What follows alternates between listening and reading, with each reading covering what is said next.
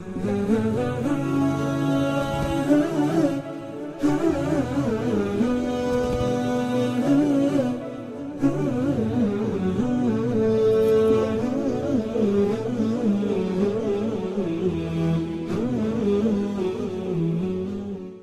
الله الرحمن الرحيم الحمد لله رب العالمين وصلى الله وسلم وبارك على سيدنا ونبينا محمد وعلى اله وصحبه اجمعين اللهم علمنا ما ينفعنا وانفعنا بما علمتنا وارزقنا جميعا الإخلاص والسداد في القول والعمل. حياكم الله والاخوه والأخوات في هذا اللقاء التاسع والثلاثين بعد المئة من لقاءات التعليق على تفسير الإمام عبد الله بن عمر البيضاوي الشافعي رحمه الله تعالى.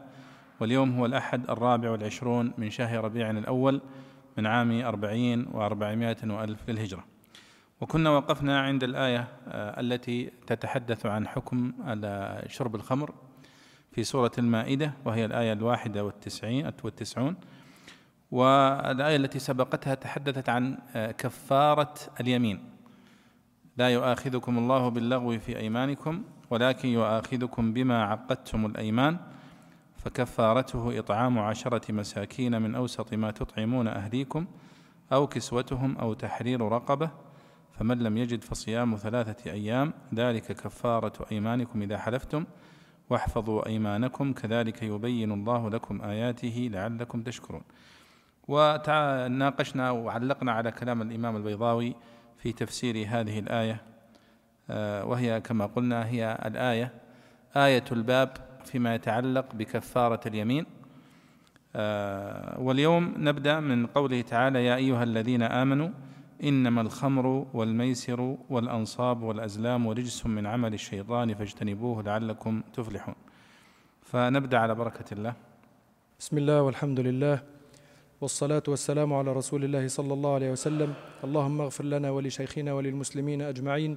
قال الإمام البيضوي رحمه الله يا أيها الذين آمنوا إنما الخمر والميسر والأنصاب أي الأصنام التي نصبت للعبادة سبق تفسيرها في أول السورة. رجس قذر تعاف عنه العقول أو تعاف عنه العقول.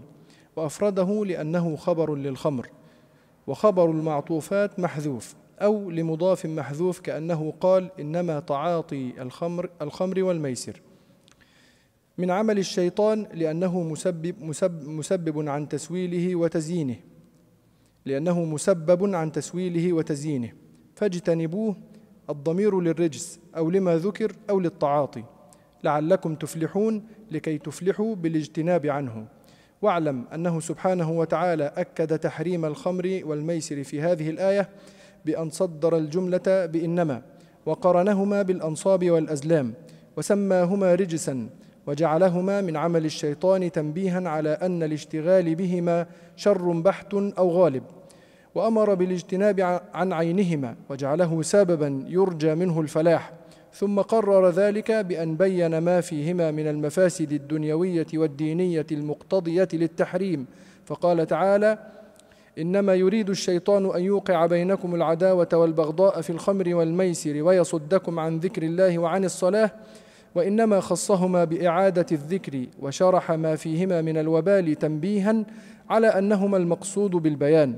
وذكر الأنصاب والأزلام للدلالة على أنهما مثله مثلهما في الحرمة والشرارة لقوله عليه الصلاة والسلام شارب, شارب الخمر كعابد الوثن وخص الصلاة من الذكر بالإفراد للتعظيم والإشعار بأن الصاد عنها كالصاد عن الإيمان من حيث إنها عماده والفارق بينه وبين الكفر.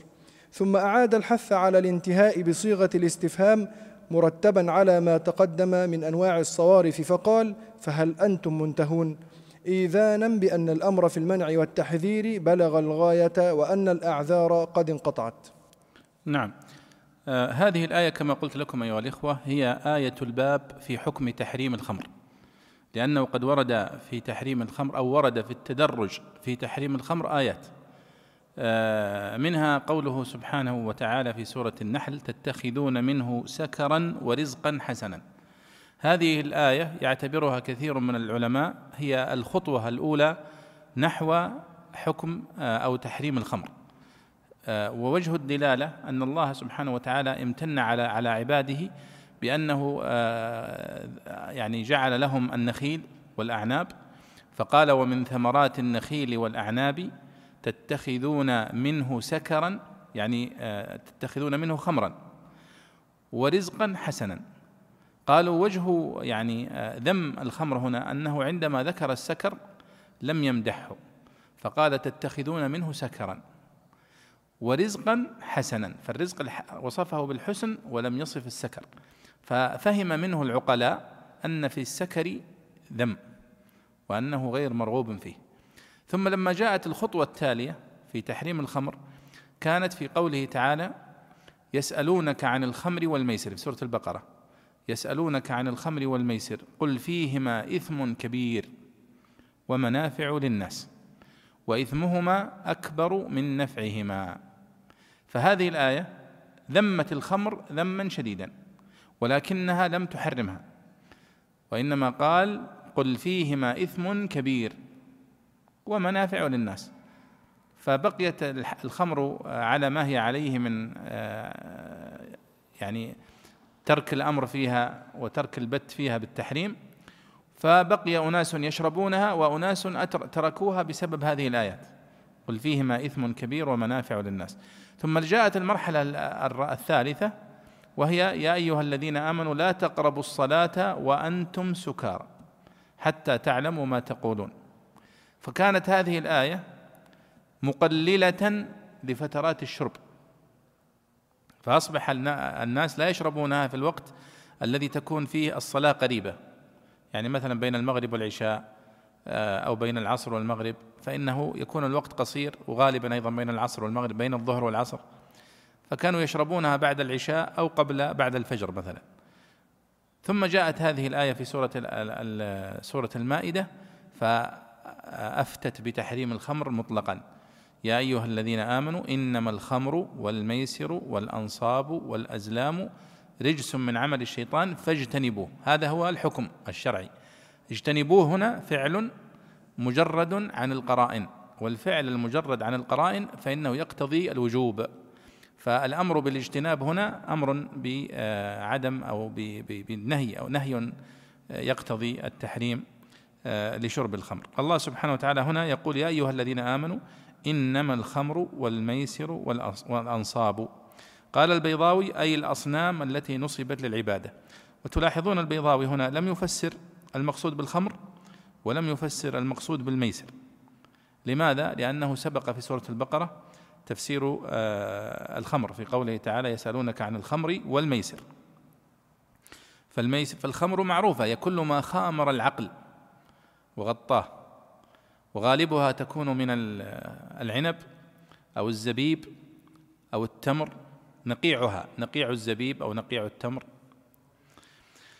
وأما الميسر فالمقصود بها القمار المقامرة وما يتقامر به الناس وهو الميسر.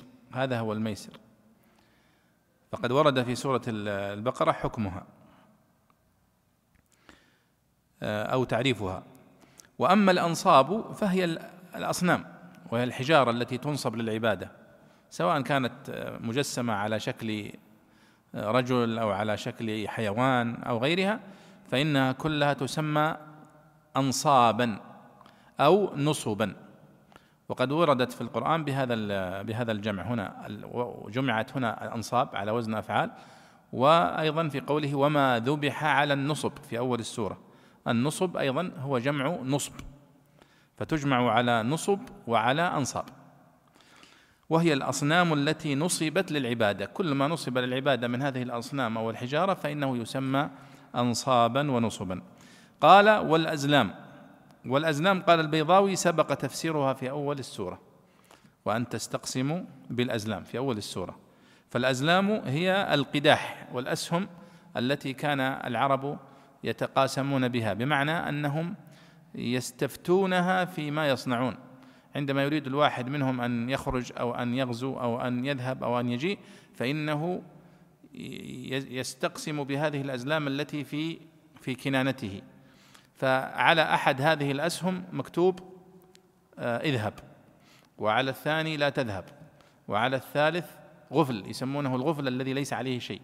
فيدخل يده في هذه في هذا الكيس ويحركها ثم يستخرج سهما من هذه الأسهم الذي تسمى أزلام. فإن كان مكتوب عليه سافر أو اذهب سافر. وإن كان مكتوب عليه لا تسافر أو لا تذهب لا يسافر. وإن خرج السهم الذي مكتوب الذي ليس عليه شيء أعاد مرة أخرى الاستقسام بالأزلام. وسمى الله أنها استقساما كأنهم يعني يستقسمون يأخذون منها قسمهم وحظهم ونصيبهم. وهي اليوم يعني أشبه ما تكون بما يسميه الآن قسمة الحظ وضربة الحظ وما يتعلق بها وهذه كلها يعني من التي حرمها الله سبحانه وتعالى. انظروا كيف وصف الله سبحانه وتعالى كل ذلك. إنما الخمر والميسر والأنصاب والأزلام. فقرن بين الخمر والمقصود به هنا شربها. والميسر والأنصاب والأزلام قرن بينها في حكم واحد قال أنها رجس. والرجس هو القدر الذي تعافه العقول. قال وأفرده هنا لأنه خبر للخمر وخبر المعطوفات محذوف أو لمضاف محذوف. كأنه قال إنما تعاطي الخمر والميسر وكله رجس. فإذا وصف الرجس هنا إما أنه خاص بالخمر نفسها ولذلك وقع الخلاف بين المفسرين. هل الخمر نجسة العين أم أنها ليست نجسة العين وإنما محرمة؟ ولذلك وصفت بالرجس. والرجس هو كل ما يستقدر طبعا أو عرفا. قال رجس من عمل الشيطان لأنه مسبب مسبب هذا العمل عن تسويل الشيطان وعن تزيينه. فاجتنبوه. هنا هذا الأمر هو الذي كما قلت لكم يقتضي تحريم هذه الأربعة. فاجتنبوه. الضمير للرجس يعني رجس فاجتنبوه يعني فاجتنبوا هذا الرجس. أو عمل رجس فاجتنبوا هذا العمل. أو لما ذكر جميعا. أو للتعاطي تعاطي هذه الأشياء. وكلها احتمالات صحيحة في اللغة. قال لعلكم تفلحون أي لكي تفلحوا بالاجتناب عنه. يعني فاجتنبوا هذه المستقدرات حتى تفلحوا. لاحظوا البيضاوي هنا بعد أن فسر الآية تفسيرا تحليليا أجمل تفسيرها وهذا نادر عند البيضاوي صح؟ نادرا أن البيضاوي يأتي فيلخص آية بعد أن يفسرها تفسيرا تحليليا ويبين يعني بعض الأوجه التي فيها من الحكم ومن التعليلات. فقال واعلم أنه سبحانه وتعالى أكد تحريم الخمر والميسر في هذه الآية بأن صدر الجملة بإنما وهي التي تدل على الحصر. إنما الخمر والميسر رجس فكأنه ليست فيها صفة من الصفات إلا صفة الرجس. قال وقرنهما بالأنصاب والأزلام وهي معلومة التحريم. الأنصاب قد مر تحريمها كما تعلمون وهي العبادة الأصنام. والأزلام كما قلنا الاستقسام بها. وسماها رجسا وجعلهما من عمل الشيطان تنبيها على أن الاشتغال بهما شر بحت أو غالب وأمر بالاجتناب عن عينهما فاجتنبوه. وجعله سببا يرجى منه الفلاح عندما قال لعلكم تفلحون في آخرها. ثم قرر ذلك بأن بين ما فيهما من المفاسد الدنيوية والدينية المقتضية للتحريم فقال في الآية التي بعدها إنما يريد الشيطان أن يوقع بينكم العداوة والبغضاء في الخمر والميسر. ولاحظوا أنه يعني ركز الحديث هنا في الآيتين عن الخمر والميسر آه، خصوصا. ومناسبة مثل هذه الآية للسورة المائدة أن هذا الخمر مما يوضع على المائدة ويشرب على موائد الناس كان يشرب على موائد الناس في الجاهلية وقبل تحريم الخمر. قال وإنما خصهما بإعادة الذكر وشرح ما فيهما من الوبال تنبيها على أنهما المقصود بالبيان. وذكر الأنصاب والأزلام للدلالة على أنهما مثلهما في الحرمة والشرارة. والشرارة يعني والشر. لقوله عليه الصلاة والسلام شارب الخمر كعابد الوثن. والأحاديث كما تعلمون في آه، ذم شارب الخمر وعاصرها ومعتصرها وحاملها والمحمولة عليه وقد لعن من يفعل ذلك.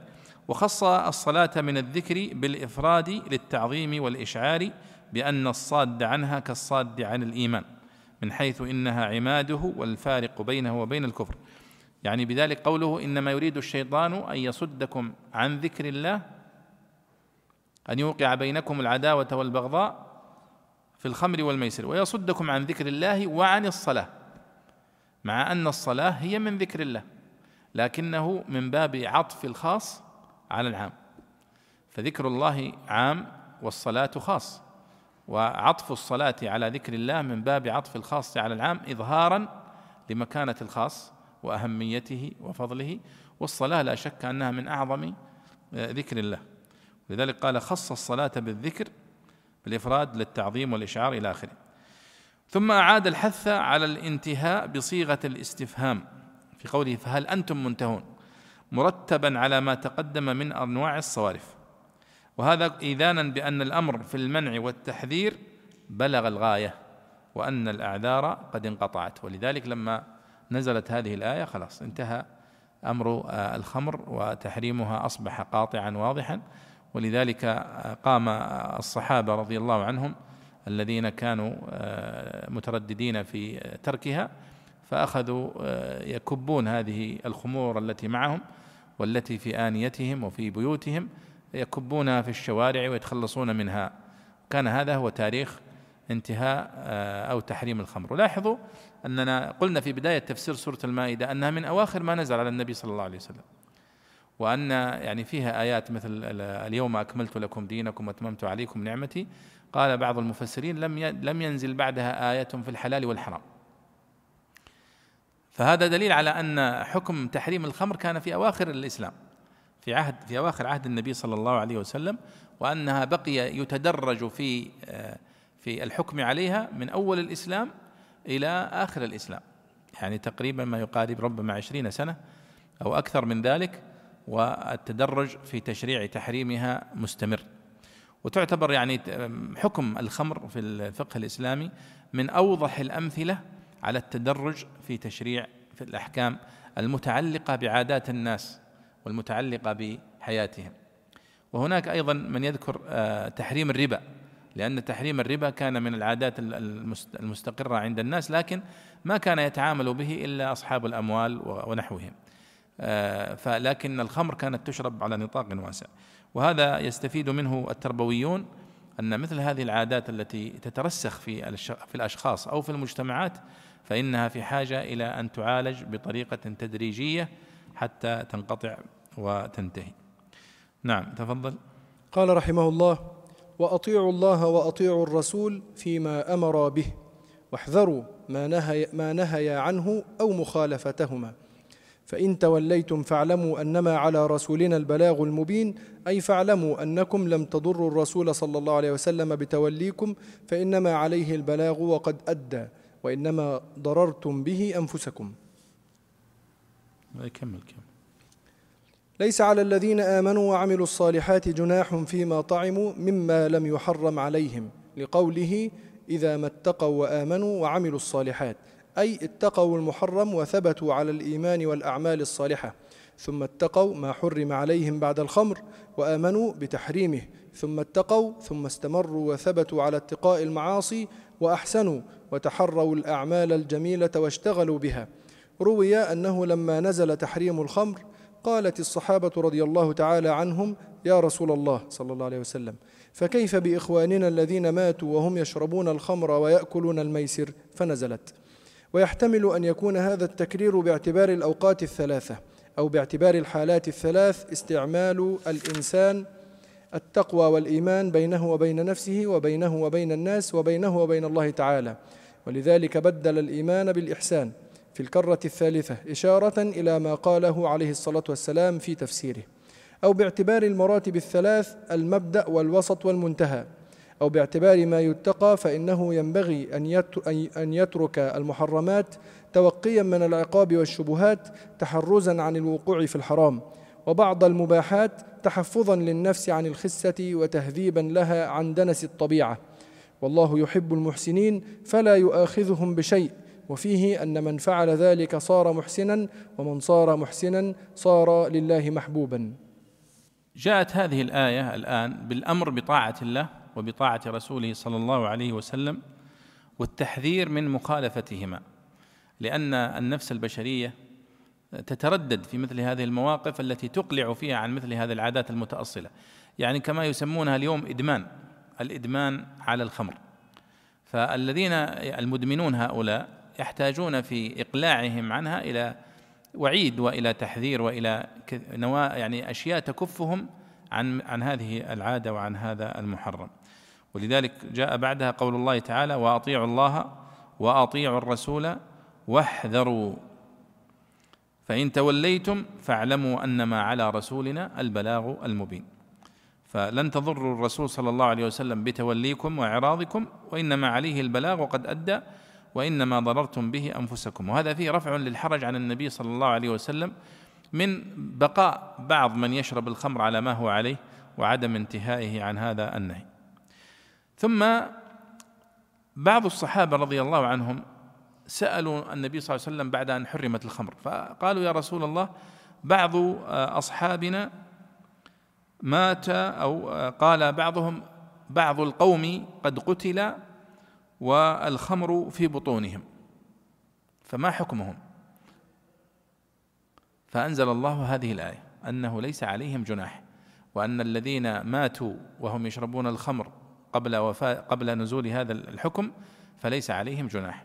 فنزل قوله تعالى ليس على الذين آمنوا وعملوا الصالحات جناح فيما طعموا. يعني فيما أكلوا أو شربوا. مما لم يحرم عليهم. لقوله إذا ما اتقوا وآمنوا وعملوا الصالحات. فهم قد اتقوا المحرم وهذا لم يثبت أنه محرم في ذلك الوقت. وثبتوا على الإيمان والأعمال الصالحة قال ثم اتقوا ما حرم عليهم بعد ذلك كالخمر مثلا وآمنوا بتحريمه ثم اتقوا واستمروا على ذلك. قال وأحسنوا وتحروا الأعمال الجميلة واشتغلوا بها. فهؤلاء آه، ليس عليهم جناح. فقد رفع الله عنهم الحرج ورفع عنهم المؤاخذة ورفع عنهم آه، جزاء. لذلك قال هذا معنى قوله ليس على الذين آمنوا وعملوا الصالحات جناح والجناح هو الإثم أو المؤاخذة عليه. قال روي أنه لما نزل تحريم الخمر قالت الصحابة رضي الله تعالى عنهم يا رسول الله فكيف بإخواننا الذين ماتوا وهم يشربون الخمر ويأكلون الميسر؟ والميسر كما قلت لكم هو المال والمقامرة فيه. فنزلت هذه الآيات. ويحتمل أن يكون هذا التكرير باعتبار الأوقات الثلاثة وهو يقصد بقوله التكرير هنا إذا ما اتقوا وآمنوا ثم اتقوا وآمنوا وعملوا الصالحات ثم اتقوا وآمنوا ثم اتقوا وأحسنوا. هذا التكرار ما هو ما هي الحكمة منه والعلة؟ قال يحتمل أن يكون هذا التكرير باعتبار الأوقات الثلاثة أو باعتبار الحالات الثلاث. استعمال الإنسان التقوى والإيمان بينه وبين نفسه وبينه وبين الناس وبينه وبين الله تعالى. ولذلك بدل الإيمان بالإحسان في المرة الثالثة إشارة إلى ما قاله عليه الصلاة والسلام في تفسير الإحسان.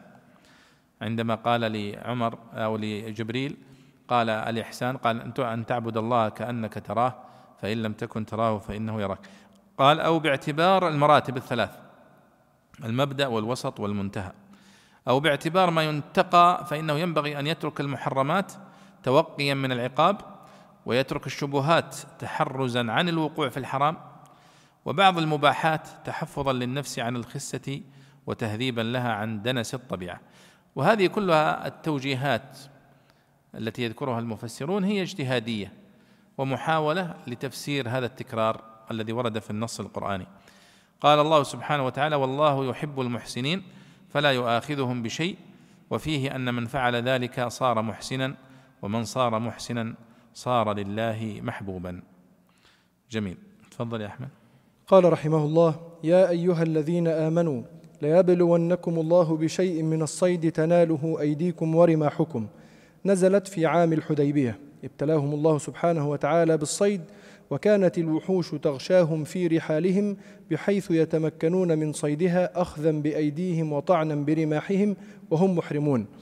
والتقليل والتحقير في بشيء للتنبيه على أنه ليس من العظائم التي تدحض الأقدام آه، تدحض الأقدام كالابتلاء ببذل النفس والأموال.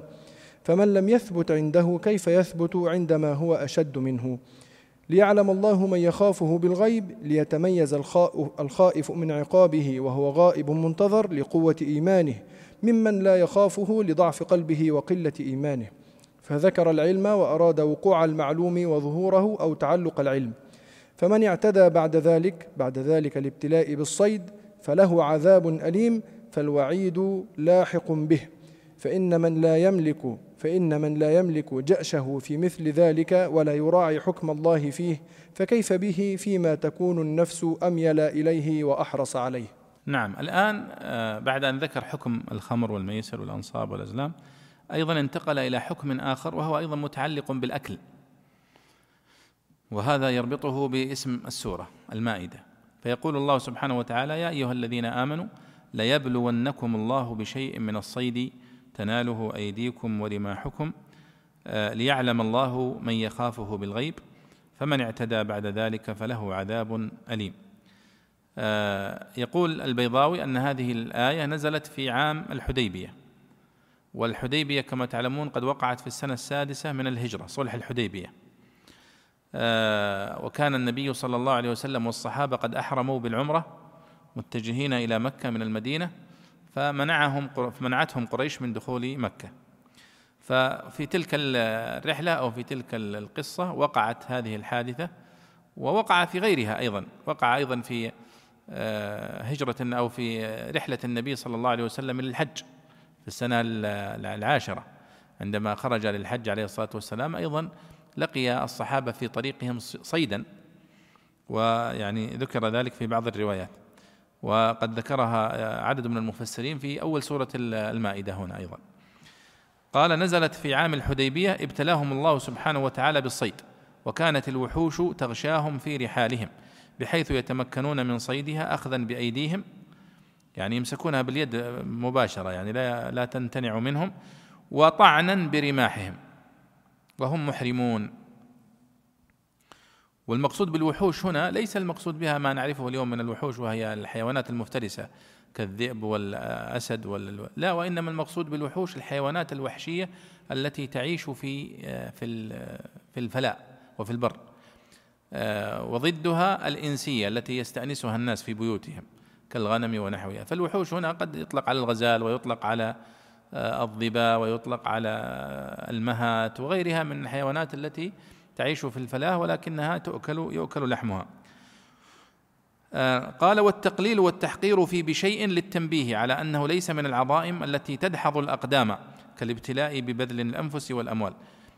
وهو يقصد أن قوله لا يبلونكم الله بشيء أي بشيء يسير وأن الذي لا يصبر عن هذا الحيوان أو عن الصيد وهو محرم فكيف إذا ابتلي بأشياء أعظم من ذلك؟ فإنه لن يصبر. قال فمن لم يثبت عنده كيف يثبت عند ما هو أشد منه؟ الحكمة التي ذكرها الله سبحانه وتعالى هنا قال ليعلم الله من يخافه بالغيب. ليتميز الخائف من عقابه وهو غائب منتظر لقوة إيمانه ممن لا يخافه لضعف قلبه وقلة إيمانه. فذكر العلم وأراد وقوع المعلوم وظهوره. هذا التفسير دائما في القرآن الكريم في قوله تعالى ليعلم الله من يخافه بالغيب. ليعلم الله كذا. آه، فهل معنى ذلك أن الله ما كان يعلم ثم ثم علم؟ فالجواب لا لأن الله سبحانه وتعالى علمه ليس مسبوقا بجهل فهو يعلم الغيب سبحانه وتعالى ويعلم ما لم يكن. لو كان كيف كيف يكون. وإنما المقصود هنا أحد التفسيرين كما يقول البيضاوي وغيره من المفسرين. ذكر العلم وأراد وقوع المعلوم. يعني ليعلم الله من يخافه في الغيب أي ليظهر ذلك واقعا. أو تعلق العلم لأن تعلق العلم الذي تترتب عليه المؤاخذة. يعني الآن الله سبحانه وتعالى يعلم أن فلانا سيقع في المحرم لكنه لا يؤاخذه على ذلك حتى يقع. فإذا وقع المحرم فارتكبه وقعت المؤاخذة عليه. وهذا معنى قولي هنا أو تعلق العلم. يعني تعلق العلم فأصبح هذا قد ارتكب المحرم فيؤاخذ عليه بعد ارتكابه له. فهذا معنى قوله ليعلم الله من يخافه بالغيب. أي ليظهر ذلك واقعا.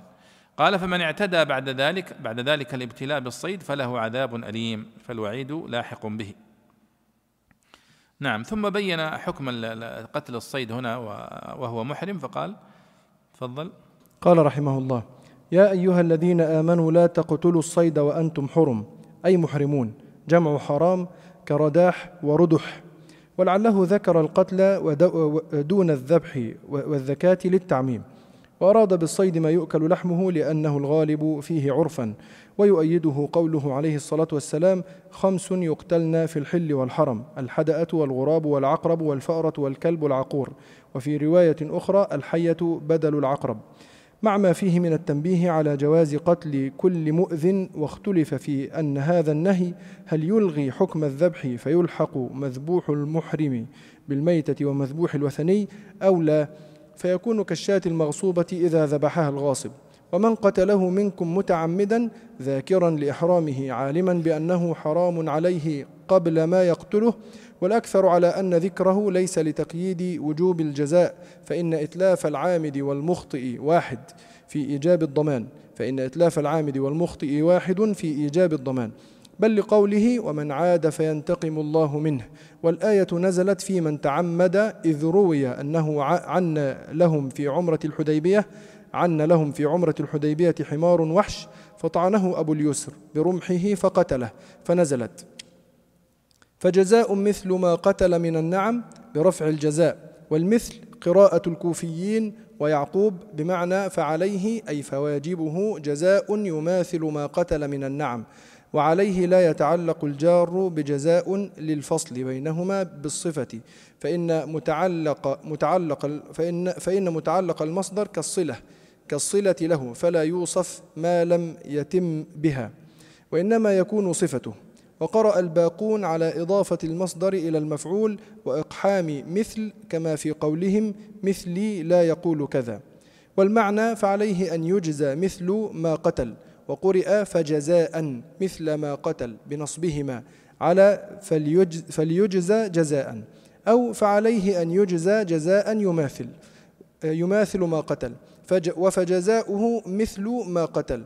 وهذه المماثلة باعتبار الخلقة والهيئة عند مالك والشافعي رضي الله تعالى عنهما والقيمة والقيمة عند أبي حنيفة رحمه الله تعالى وقال يقوم يقوم الصيد حيث صيد فإن بلغت القيمة ثمن هدي تخير بين أن يهدي ما قيمته ما قيمته قيمته وبين أن يشتري بها بها طعاما فيعطي كل مسكين نصف صاع من بر أو صاعا من غيره وبين أن يصوم وبين أن يصوم عن طعام عن طعام كل عن طعام كل كل مسكين يوما. وإن لم تبلغ وإن لم تبلغ تخير بين الإطعام والصوم واللفظ للأول أوفق. يحكم به ذوى عدل منكم صفة جزاء ويحتمل أن يكون حالا من ضميره في خبره أو منه إذا أضفته أو, أو وصفته ورفعته بخبر مقدر لمن. وكما أن التقويم يحتاج إلى نظر واجتهاد يحتاج نظر واجتهاد يحتاج إلى المماثلة في الخلقة والهيئة إليها. فإن الأنواع تتشابه كثيرا وقرئ ذو عدل على إرادة الجنس أو الإمام. هديا حال من الهاء في به أو من جزاء أو وإن نون لتخصصه بالصفة أو بدل من مثل باعتبار محله أو لفظه في من نصبه. بالغ الكعبة وصف به هديا لأن إضافته لفظية ومعنى بلوغه الكعبة ذبحه بالحرم والتصدق به. وقال أبو حنيفة يذبح بالحرم ويتصدق به حي ويتصدق ويتصدق ويتصدق به حيث شاء. أو كفارة عطف على جزاء إن رفعته وإن نصبته فخبر محذوف. طعام مسكين عطف عطف بيان أو بدل منه. أو خبر أو خبر محذوف أي هي طعام. وقرأ نافع وابن عامر كفارة طعام بالإضافة للتبيين كقولك خاتم فضة. والمعنى عند الشافعي أن أو أن يكفر بإطعام مساكين ما يساوي قيمة الهدي من غالب قوت البلد فيعطى كل مسكين مدا أو عادل ذلك صياما أو ما ساواه من الصوم فيصوم عن طعام كل مسكين يوما وهو في الأصل مصدر أطلق للمفعول. وقرئ بكسر العين وهو ما عدل بالشيء في المقدر كعدل الحمل وذلك إشارة إلى الطعام. وصياما تمييز للعدل ليذوق وبال أمره متعلق بمحذوف أي فعليه الجزاء أو الطعام أو الصوم ليذوق ثقل فعله وسوء عاقبة هتكه لحرمة الإحرام أو الثقل الشديد على مخالفة أمر الله تعالى. وأصل الوبل الثقل ومنه الطعام الوبيل. عفى الله عما سلف من قتل الصيد محرما في الجاهلية أو قبل التحريم أو في هذه المرة. ومن عاد إلى مثل هذا فينتقم الله منه فهو ينتقم فهو ينتقم الله منه. وليس فيه ما يمنع الكفارة على العائد كما, حك كما حكي عن ابن عباس وشريح. والله عزيز ذو انتقام مما أصر على عصيانه. نعم هذه الآية فيها حكم آه، صيد المحرم وأنه محرم. يحرم على المحرم المتلبس بالإحرام أن يصيد في سفره إلى المناسك. يا أيها الذين آمنوا لا تقتلوا الصيد وأنتم حرم أي محرمون. فحرم هنا قال جمع حرام كرداح وردح. ولعله ذكر القتل دون الذبح والذكاء للتعميم. يعني لا تقتلوا الصيد وأنتم حرم ولا تذبحوه ولا تذكوه لأنه قد يأتي واحد ويمسك الصيد وهو غير محرم. فيأتي به لك يا أحمد وأنت محرم ويقول اذبحه وأنا لا أعرف أن أذبح. فإذا يحرم عليك الذبح. ولذلك لما آه، كان النبي صلى الله عليه وسلم في في ذهابه إلى الحج ومعه عدد كبير من الصحابة رضي الله عنهم آه، رأى أحد المشاة مع الذين في الحج مع الصحابة الكرام وهو غير محرم. ولكن كان ممن يخدم آه، النبي صلى الله عليه وسلم ويخدم الصحابة في هذه الرحلة التي كان فيها عدد كبير جدا من الصحابة. رأى الناس مشرفين على شيء هذا الرجل وهو راكب على فرسه. فنظر فذهب ونظر فإذا هم ينظرون إلى حمار وحش في أحد الأودية هناك. فسقط صوته من يده. فقال للصحابة قبل أن يرى الحمار الوحش قال ما ماذا هنالك؟ فلم يجيبه أحد. لأنهم ظنوا أنهم لو قالوا حمار وحش لكان في هذا إعانة له على صيده فدخلوا في النهي هذا. فلما قال لأحدهم ناولني صوتي لم يرد عليه ولم يعينوه حتى في أخذ صوته من الأرض وهو على فرسه. فنزل وأخذ صوته وركب فرسه وذهب وقتل هذا الحمار الوحش. وصاده. وجاء به إليهم.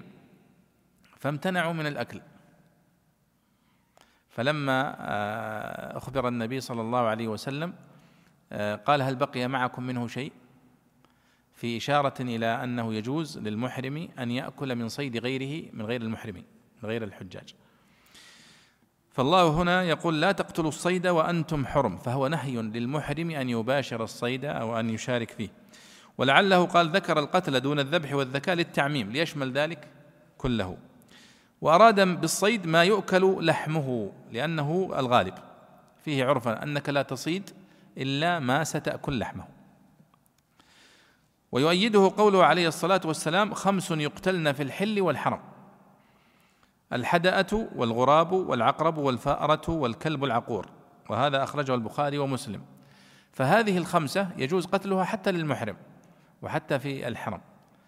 فإذا المقصود إذن لا تقتل الصيد مما يؤكل لحمه ولا يدخل فيه هذه الخمسة التي أمر النبي صلى الله عليه وسلم بقتلها لأنها مؤذية. وفي رواية أخرى الحية بدل العقرب. ولعل المقصود والله أعلم كل هذه الحيوانات السامة. الثعبان والحية والعقرب وغيرها مع ما فيه من التنبيه على جواز قتل كل مؤذن واختلف في أن هذا النهي هل يلغي حكم الذبح؟ فيلحق مذبوح المحرم بالميتة ومذبوح الوثني أو لا؟ فيكون كالشاة المغصوبة إذا ذبحها الغاصب. بمعنى عندما يذبح يذبح المحرم صيدا أو يقتله. فقد ارتكب محرما أليس كذلك؟ لكن هل هذه الذبيحة تحرم عليه أو لا؟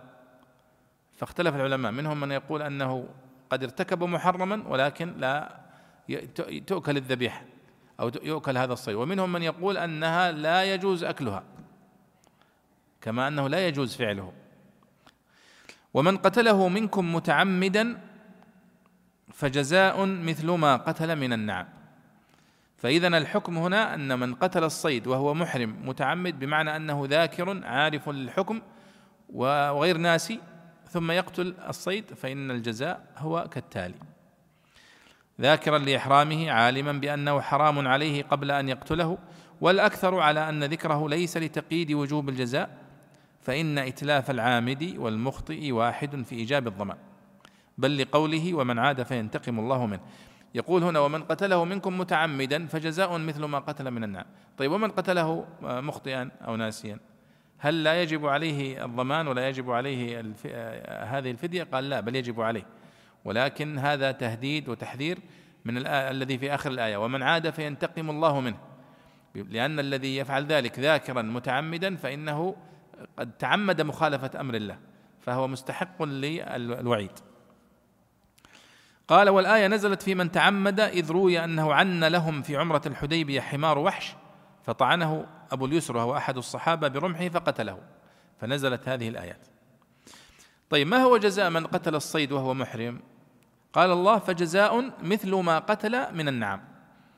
بمعنى فعليه كفارة لهذا القتل أو هذا الصيد أن يقدم أو أن يهدي إلى الحرم ويذبح هديا لفقراء الحرم مثل ما قتل من النعم.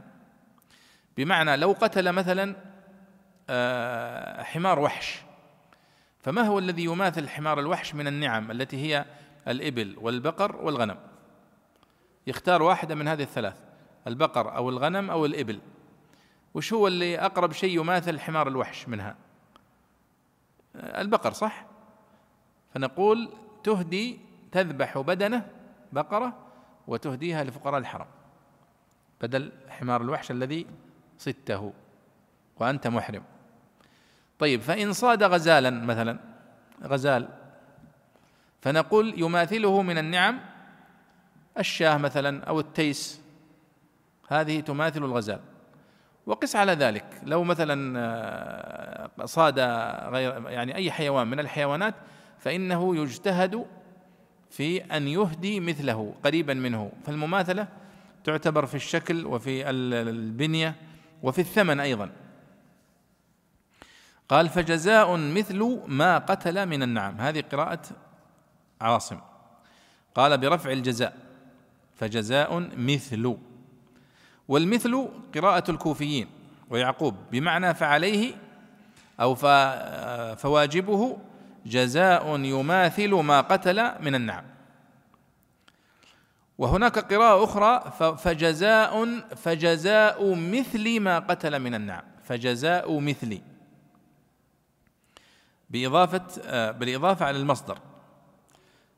والمعنى فعليه أن يجزى مثل ما قتل. يعاقب مثل ما قتل فجزاء مثل ما قتل من النعم. والقراءة الثالثة وهي قراءة فجزاء مثل ما قتل من النعم.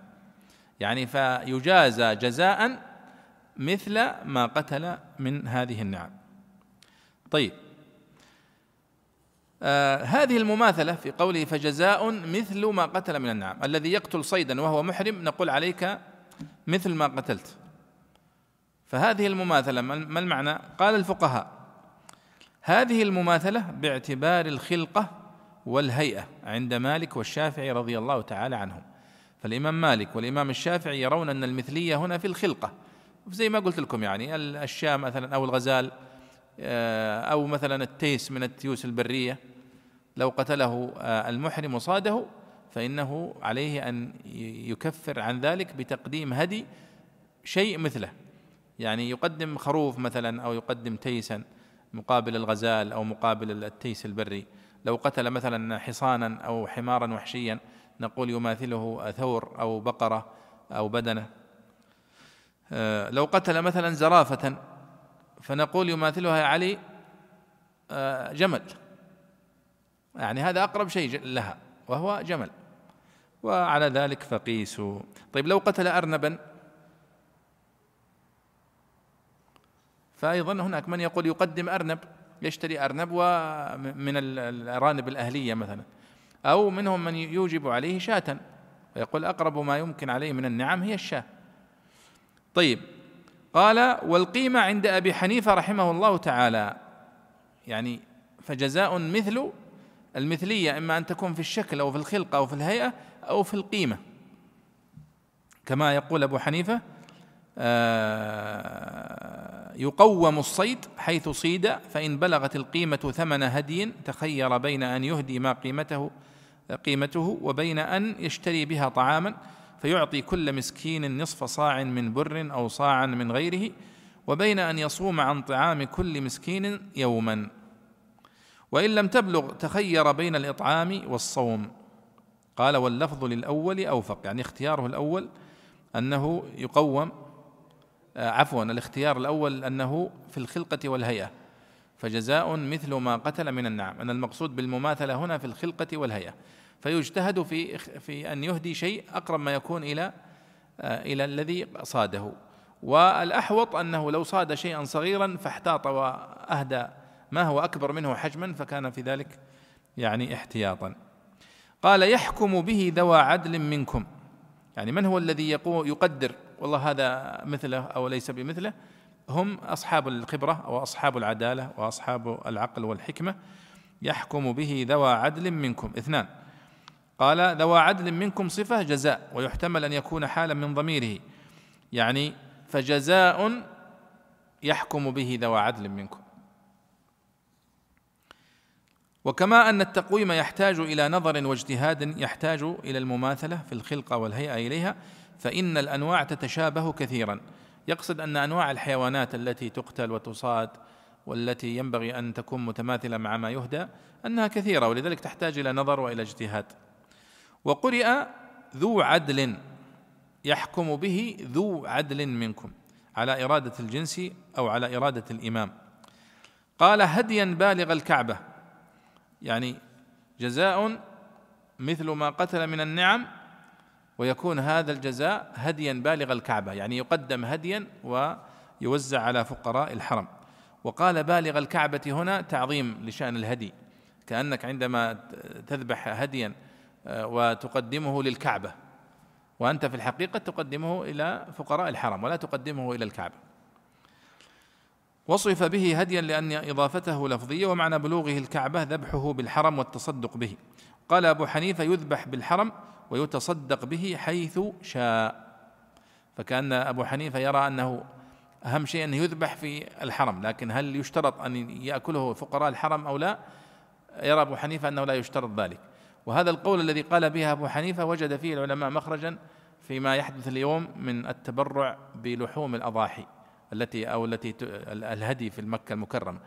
فإنها تذبح بأعداد ضخمة جدا وفقراء الحرم لا يستهلكون كل هذه اللحوم ولذلك يصدره تصدره الجهات المعنية إلى البلاد التي فيها حاجة والتي فيها يعني أناس هم أحوج ما يكونون إلى اللحم. فهذا كله استناد إلى فكرة أو رأي أبي حنيفة آه، رحمه الله في هذا المسألة.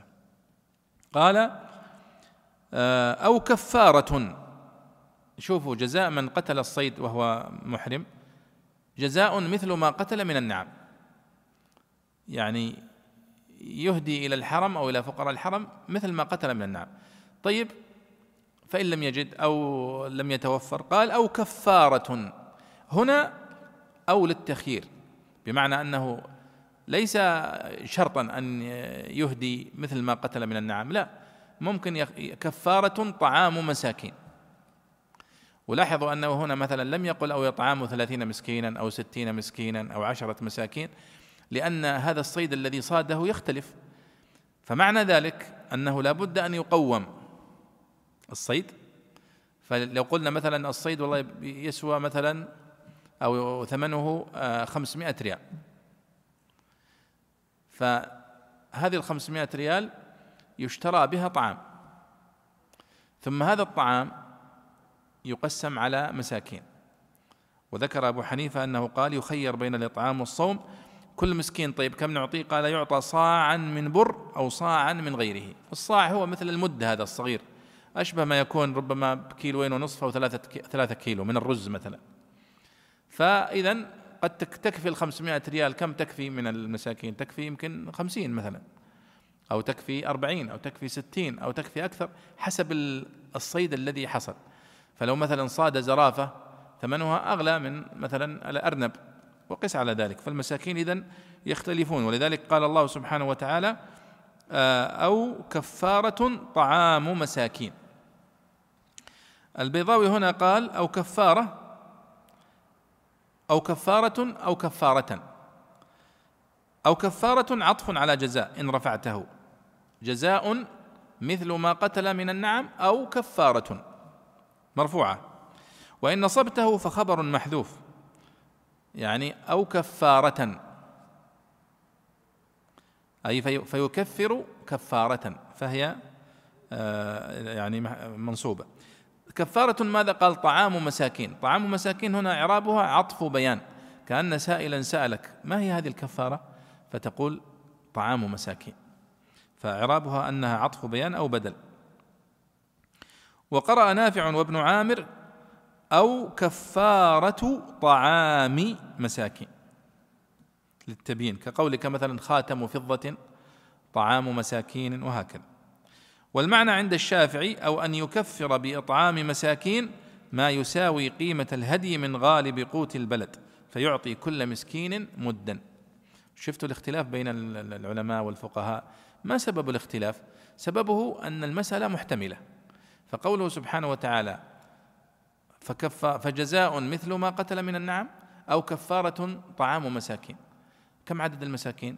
لا يمكن تعرفه بالعقل. أو عفوا فهي لابد أن يجتهد في تقدير القيمة ثم يجتهد في كم يكفي المسكين ثم يقسم عليه.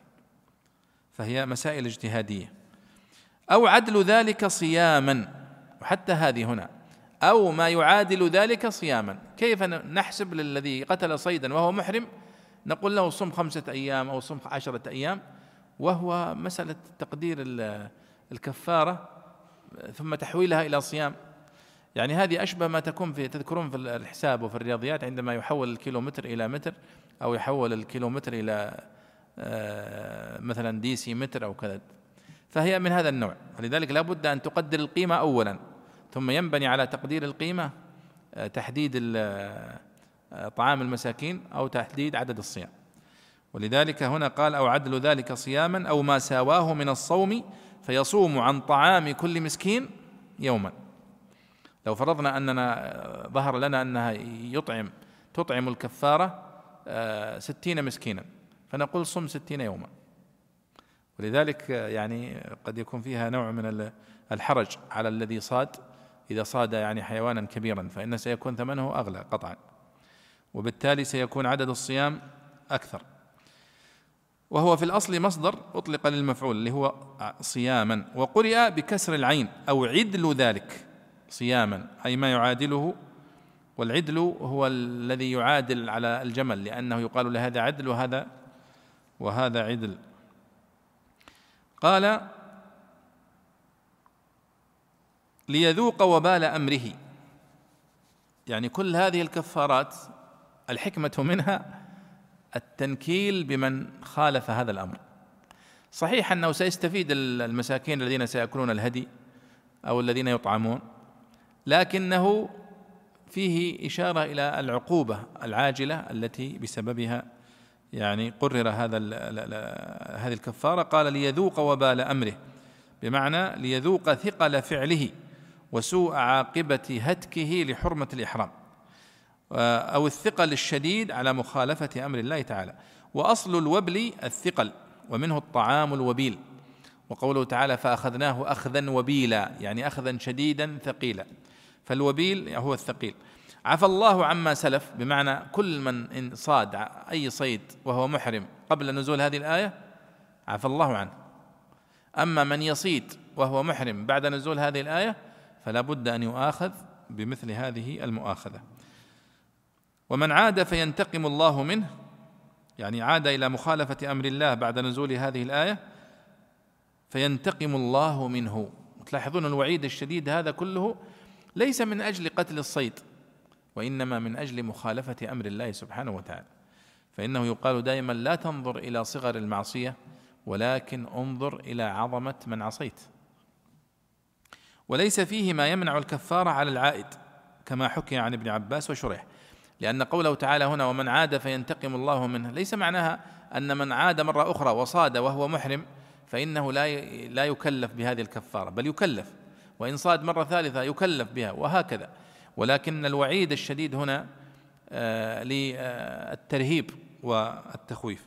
والله عزيز ذو انتقام أيضا هي آه، للتخويف والترهيب في ختام هذه الآية. نعم. ولاحظوا هنا بعد أن بين حكم صيد البر للمحرم فدل ذلك على أن صيد غير المحرم جائز لكنه بين صيد المحرم في البر. الآن يأتي إلى صيد البحر. قال رحمه الله أحل لكم صيد البحر ما صيد منه مما لا يعيش إلا في الماء وهو حلال كله لقوله عليه الصلاة والسلام في البحر هو الطهور ماؤه الحل ميتته. وقال أبو حنيفة لا يحل منه إلا السمك. وقيل يحل السمك وما يؤكل نظيره في البر. وطعامه ما قذفه أو نضب عنه. وقيل الضمير للصيد وطعامه أكله. متاعا لكم تمتيعا لكم. نصب على الغرض. وللسيارة أي, أي ولسيارتكم يتزودونه قديدا. وحرم عليكم صيد البر أي ما صيد فيه أو الصيد فيه. فعلى الأول يحرم على المحرم أيضا ما صاده الحلال وإن لم يكن له فيه مدخل. والجمهور على حله لقوله عليه الصلاة والسلام لحم الصيد حلال لكم ما لم تصطادوه أو يصد لكم. ما دمتم حرما أي محرمين وقرئ بالكسر وقرئ بكسر الدال من دام يدام. واتقوا الله الذي إليه تحشرون. نعم إذا هذا حكم صيد البحر يا شباب. يقول الله سبحانه وتعالى أحل لكم صيد البحر وطعامه. فهذا يعني ما هو صيد البحر؟ قالوا ما, ما أحل لكم صيد البحر وطعامه.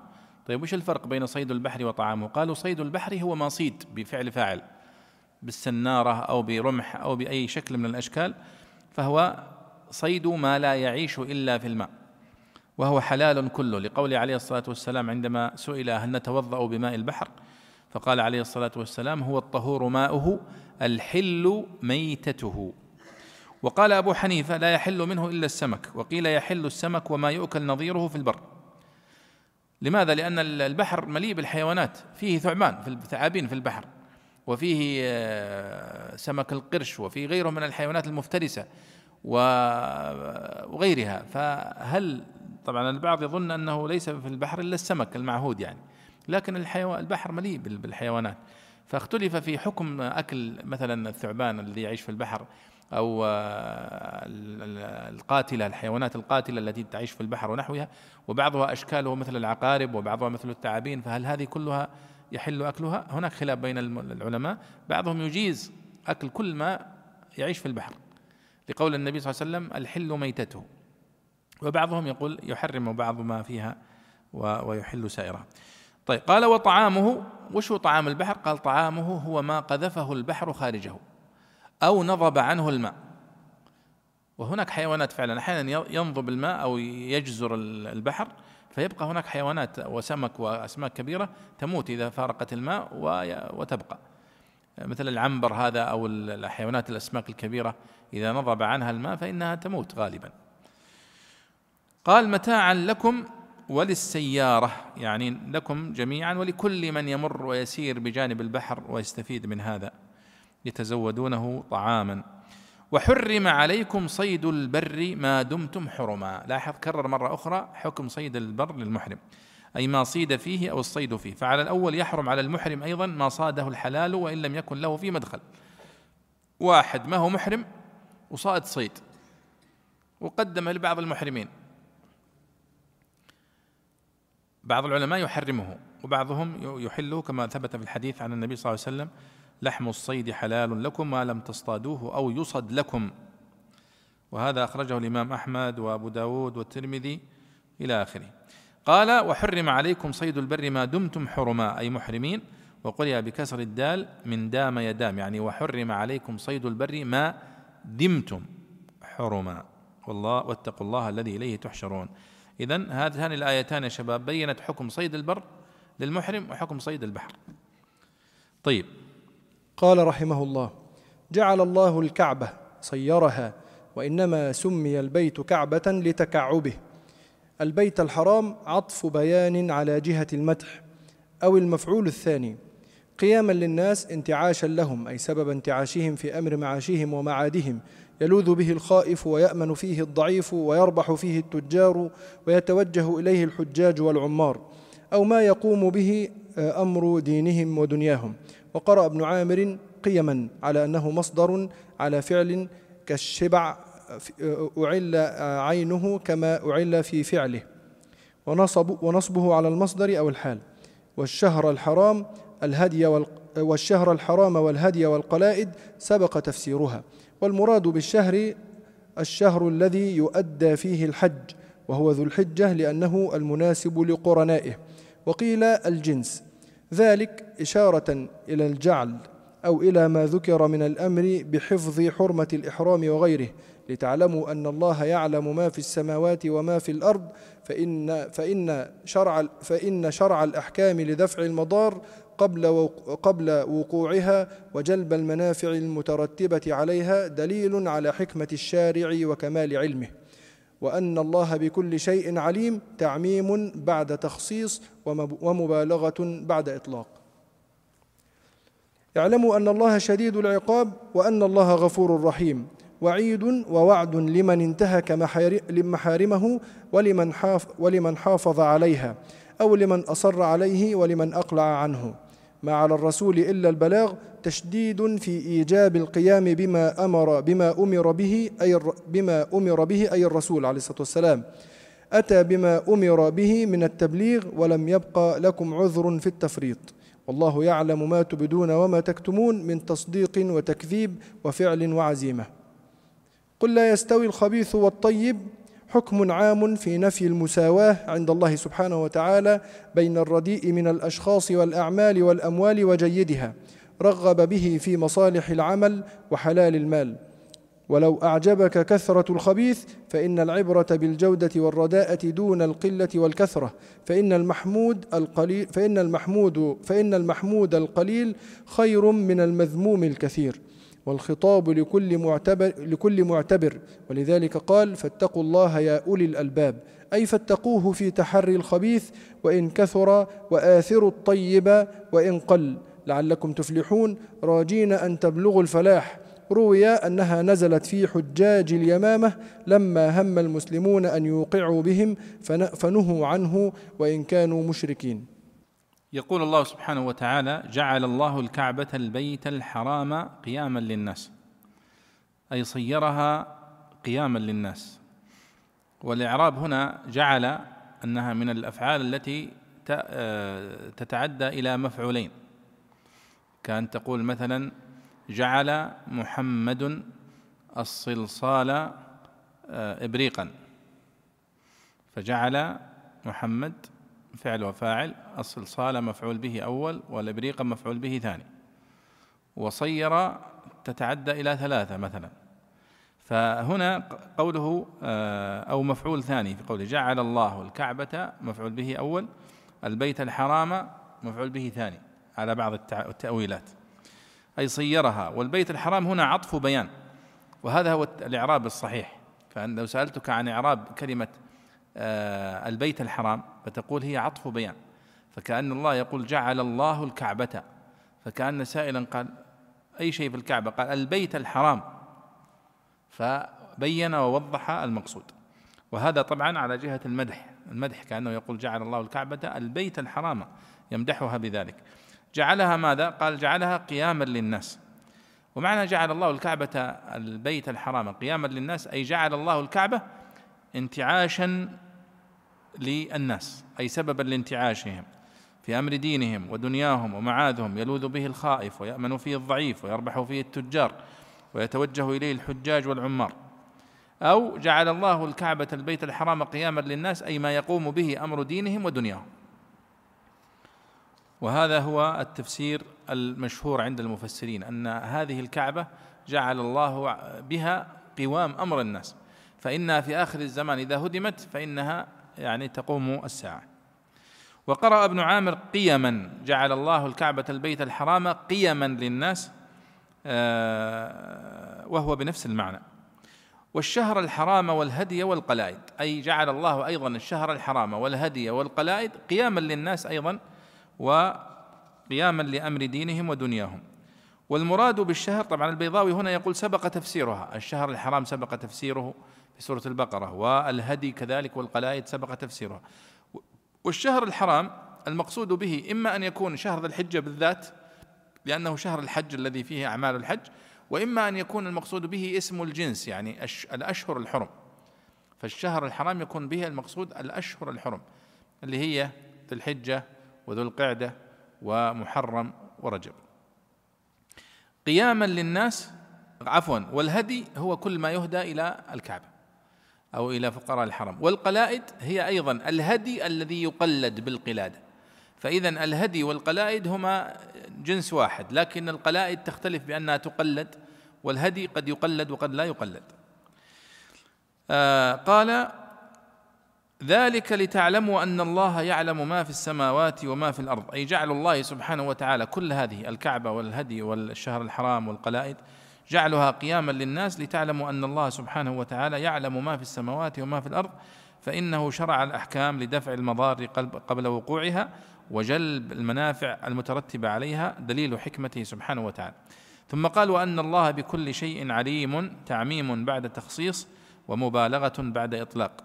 يعني الله قال لتعلموا أن الله يعلم ما في السماوات وما في الأرض. هذا فيه تخصيص يعلم ما في السماوات وما في الأرض. جاء بعد قال وأن الله بكل شيء عليم فهذا أعم من آه، من ذلك. ثم قال الله اعلموا أن الله شديد العقاب وأن الله غفور رحيم وهذا وعيد لمن انتهك محارمه سبحانه وتعالى ووعد لمن حافظ عليها. ما على الرسول إلا البلاغ والله يعلم ما تبدون وما تكتمون. فيه أيضا تخفيف على النبي صلى الله عليه وسلم بأن ما عليه إلا البلاغ وأنه يكفي ذلك. قل لا يستوي الخبيث والطيب ولو أعجبك كثرة الخبيث فاتقوا الله يا أولي الألباب لعلكم تفلحون. هذا حكم عام أنه لا يستوي الجنس الخبيث وجنس الطيب. فيه نفي المساواة عند الله سبحانه وتعالى وعند العقلاء. قال وهذا يشمل طبعا الخبيث الطيب والخبيث من الأموال ومن الأشخاص ومن الأعمال ومن كل شيء. ولو أعجبك كثرة الخبيث فإنه قد يكون آه، فيه نضارة أو فيه كثرة أو نحو ذلك. قال لا يستوي الخبيث والطيب ولو أعجبك كثرة الخبيث بمعنى أن الطيب خير من الخبيث ولو قل الطيب وزاد الخبيث. فاذا العبرة بالجودة والرداءة آه، ليس القلة والكثرة. والخطاب هو لكل معتبر يعني لكل عاقل. ولذلك قال الله سبحانه وتعالى في آخر الآية فاتقوا الله يا أولي الألباب.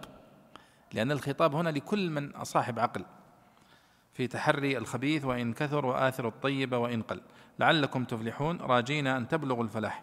وروي أنها نزلت في حجاج اليمامة لما هم المسلمون أن يوقعوا بهم فنهوا عنه وإن كانوا مشركين. طيب تفضل. قال رحمه الله يا أيها الذين آمنوا لا تسألوا عن أشياء لا تسألوا عن أشياء إن تبد لكم تسؤكم وإن تسألوا عنها حين ينزل القرآن تبد لكم. الشرطية وما عطف عليها صفتان لأشياء. والمعنى لا تسألوا رسول الله صلى الله عليه وسلم عن أشياء إن تظهر لكم تغمكم وإن تسألوا عنها في زمان الوحي تظهر لكم. وهما كمقدمتين تنتجان ما يمنع السؤال وهو أنه مما يغمكم والعاقل لا يفعل ما يغمه. وأشياء اسم جمع كطرفاء غير أنه قلبت لامه فجعلت لفعاء. وقيل أفعلاء حذفت لامه جمع لشيء. على أن أصله شيء كهين أو شيء كصديق فخفف. وقيل أفعال جمع له من غير تغيير كبيت وأبيات ويرده منع صرفه. عفى الله عنها صفة أخرى أي عن أشياء أي عن أشياء عفى الله عنها ولم يكلف بها. إذ روي أنه لما نزلت ولله على الناس حج البيت الآية قال سراقة بن مالك أكل عام فأعرض عنه رسول الله صلى الله عليه وسلم حتى أعاد ثلاثا فقال لا ولو قلت نعم لوجبت ولو وجبت لما استطعتم فاتركوني ما تركتكم فنزلت. أو استئناف أي عفى الله عما سلف من مسألتكم فلا تعودوا لمثلها. والله غفور حليم لا يعاجلكم بعقوبة ما يفرط منكم ويعفو عن كثير. وعن ابن عباس رضي الله تعالى عنهما أنه عليه الصلاة والسلام كان يخطب ذات يوم وهو غضبان من كثرة ما يسألون عنه مما لا يعنيهم. فقال لا أسأل عن شيء إلا أجبت فقال رجل أين أبي؟ فقال في النار وقال آخر من أبي؟ فقال حذافة وكان يدعى لغيره فنزلت نعم. يقول الله سبحانه وتعالى يا أيها الذين آمنوا لا تسألوا عن أشياء إن تبد لكم تسؤكم وإن تسألوا عنها حين ينزل القرآن تبد لكم. عفى الله عنها. والله غفور حليم. قد سألها قوم من قبلكم ثم أصبحوا بها كافرين. هذه الآية فيها نهي عن السؤال عن ما لا فائدة فيه. في عهد النبي صلى الله عليه وسلم وعن الإكثار من الأسئلة في عهد النبي صلى الله عليه وسلم فإنه لم لو لو سئلوا عنها أو لو سألوا عنها النبي صلى الله عليه وسلم لاجابهم وقد يكون في إجابتها مشقة وحرج على الناس. ولذلك في حديث سعد بن أبي وقاص شر الناس من سأل عن أمر فحرم من أجل مسألته. يعني لو كان سكت ما حرمت لكنه هو سأل فحرمت. فالله سبحانه وتعالى يقول يا أيها الذين آمنوا لا تسألوا عن أشياء إن تبد لكم. يقول البيضاوي الشرطية وما عطف عليها صفتان لأشياء. يعني يقصد الجملة الشرطية وهي قوله إن تبد لكم تسؤكم وإن تسألوا عنها حين ينزل القرآن تبد لكم. إذن الجملة الشرطية الأولى إن تبد لكم تسؤكم. والجملة الشرطية الثانية وإن تسألوا عنها حين ينزل القرآن تبد لكم. هاتان الجملتان الشرطيتان هما صفة لقوله أشياء. يا أيها الذين آمنوا لا تسألوا عن أشياء ثم وصفت أشياء بجملتين شرطيتين. والمعنى لا تسألوا رسول الله صلى الله عليه وسلم عن أشياء إن تظهر لكم تغمكم. وإن تسألوا عنها في زمان الوحي تظهر لكم. وهما كمقدمتين تنتجان ما يمنع السؤال وهو أنه مما يغمهم والعاقل لا يفعل ما يغمه. طيب اذا هذا نهي عن إكثار السؤال على النبي صلى الله عليه وسلم عن أشياء ربما هي معفو عنها ولن يصدر فيها حكم إذا سكتوا وصمتوا. وقيل إن النبي صلى الله عليه وسلم يعني قام ذات يوم فقال لا تسألوني عن شيء إلا أجبتكم عنه في هذا المقام. كان غاضبا عليه الصلاة والسلام من بعض من يسأل أسئلة لا قيمة لها. مثل أن يسأل بعضهم يقول ما, ما اسم أبي؟ لأن الناس يشككون في نسبه. فقال أبوك فلان حذافة. وكان هو عبد الله بن حذافة السهمي رضي الله عنه. فقال أبوك حذافة. فغضب عمر بن الخطاب رضي الله عنه. قال يعني هذا يفضح الإنسان نفسه في مثل هذا الموقف. طيب افرض أنه قال أبوك فلان فليس بأبيك الذي تنتسب إليه. لكانت معرة معرة الدهر و ومصيبة عليه. يقول البيضاوي هنا وأشياء اسم جمع كطرفاء غير أنه قلبت لامه فجعلت لفعا وقيل أفعلا هنا يريد أن يلخص لنا البيضاوي كلاما طويلا جدا جدا في كلام الصرفيين عن كلمة أشياء. هذه الآية الوحيدة في القرآن الكريم التي وردت فيها كلمة أشياء ممنوعة من الصرف. أشياء. وفي وزن أشياء في اللغة العربية كلام طويل ربما يصل إلى عشرة أقوال. لخص البيضاوي منها أهم ثلاثة أقوال وهي قول سيبويه وقدمه لاحظوا وأشياء اسم جمع هذا كلام سيبويه وكلام الخليل بن أحمد الفراهيدي شيخ سيبويه وهي أنها على وزن لفعاء. على وزن لفعاء هي أصلا فعلاء لكن قلبت قدم فيها وأخر فأصبحت لفعاء كطرفاء. غير أنه قلبت لامه فجعلت لفعا. القول الثاني أنها على وزن أفعلا ثم حذفت لامه فأصبحت أفعى حذفت اللام وأصبحت أفعى وهذا قول يحيى الفراء صاحب معاني القرآن. والقول الثالث قول الكسائي وأنها على وزن أفعال. ولكن يقول هو يرده منع صرفه قول الكسائي. ولذلك جمعها أحد النحويين المتقدمين فقال في وزن أشياء بين القوم أقوال. قال الكسائي إن الوزن أفعال. وقال يحيى الفراء يعني وقال يحيى بحذف اللام فهي إذن أفعاء وزنا. وفي القولين إشكال. وسيبويه يقول القلب صيرها لفعاء فافهم فذا تحصيل ما قالوا. فهذا البيضاوي لخص لنا هذه الثلاثة الأقوال في هذا الكلام. عفى الله عنها أي صفة أخرى عن أشياء عفى الله عنها ولم يكلف بها. ثم ذكر قصة سراقة بن مالك رضي الله عنه عندما قال النبي صلى الله عليه وسلم إن الله كتب عليكم الحج فحجوا. فقال سراقة بن مالك يا رسول الله أكل عام؟ فسكت النبي صلى الله عليه وسلم. فكرر ذلك حتى قال ثلاثا. فقال عليه الصلاة والسلام لو قلت لا لو قلت نعم لوجبت. يعني لو قلت الحج كل عام لوجبت وما استطعتم فاتركوني ما تركتكم. فكأن النبي صلى الله عليه وسلم يقول إن الله كتب عليكم الحج فحجوا يفهم منها مرة واحدة. فسؤال سراقة هل هذا كل سنة؟ فيه تكلف. ولو قال النبي صلى الله عليه وسلم نعم لوجبت. ولكان في هذا مشقة على سراقة وعلى كل المسلمين. أو استئناف أي عفى الله عما سلف من مسألتكم فلا تعودوا لمثلها. والله غفور حليم لا يعاجلكم بعقوبة ما يفرط منكم ويعفو عن كثير. ثم قال قد سألها قوم من قبلكم ثم أصبحوا بها كافرين. يعني أكثروا من مسألة أنبيائهم. فلما أجابهم الأنبياء بحكمها لم يمتثلوا فوقعوا في الحرج. فليتهم تركوا السؤال ابتداء. وهذا آه، يجعلنا نشير إلى مسألة وهي التعارض الموهوم بين هذه الآية يا أيها الذين آمنوا لا تسألوا عن أشياء إن تبد لكم تسؤكم. وإن تسألوا عنها حين ينزل القرآن تبد لكم. وبين قوله تعالى فاسألوا أهل الذكر إن كنتم لا تعلمون.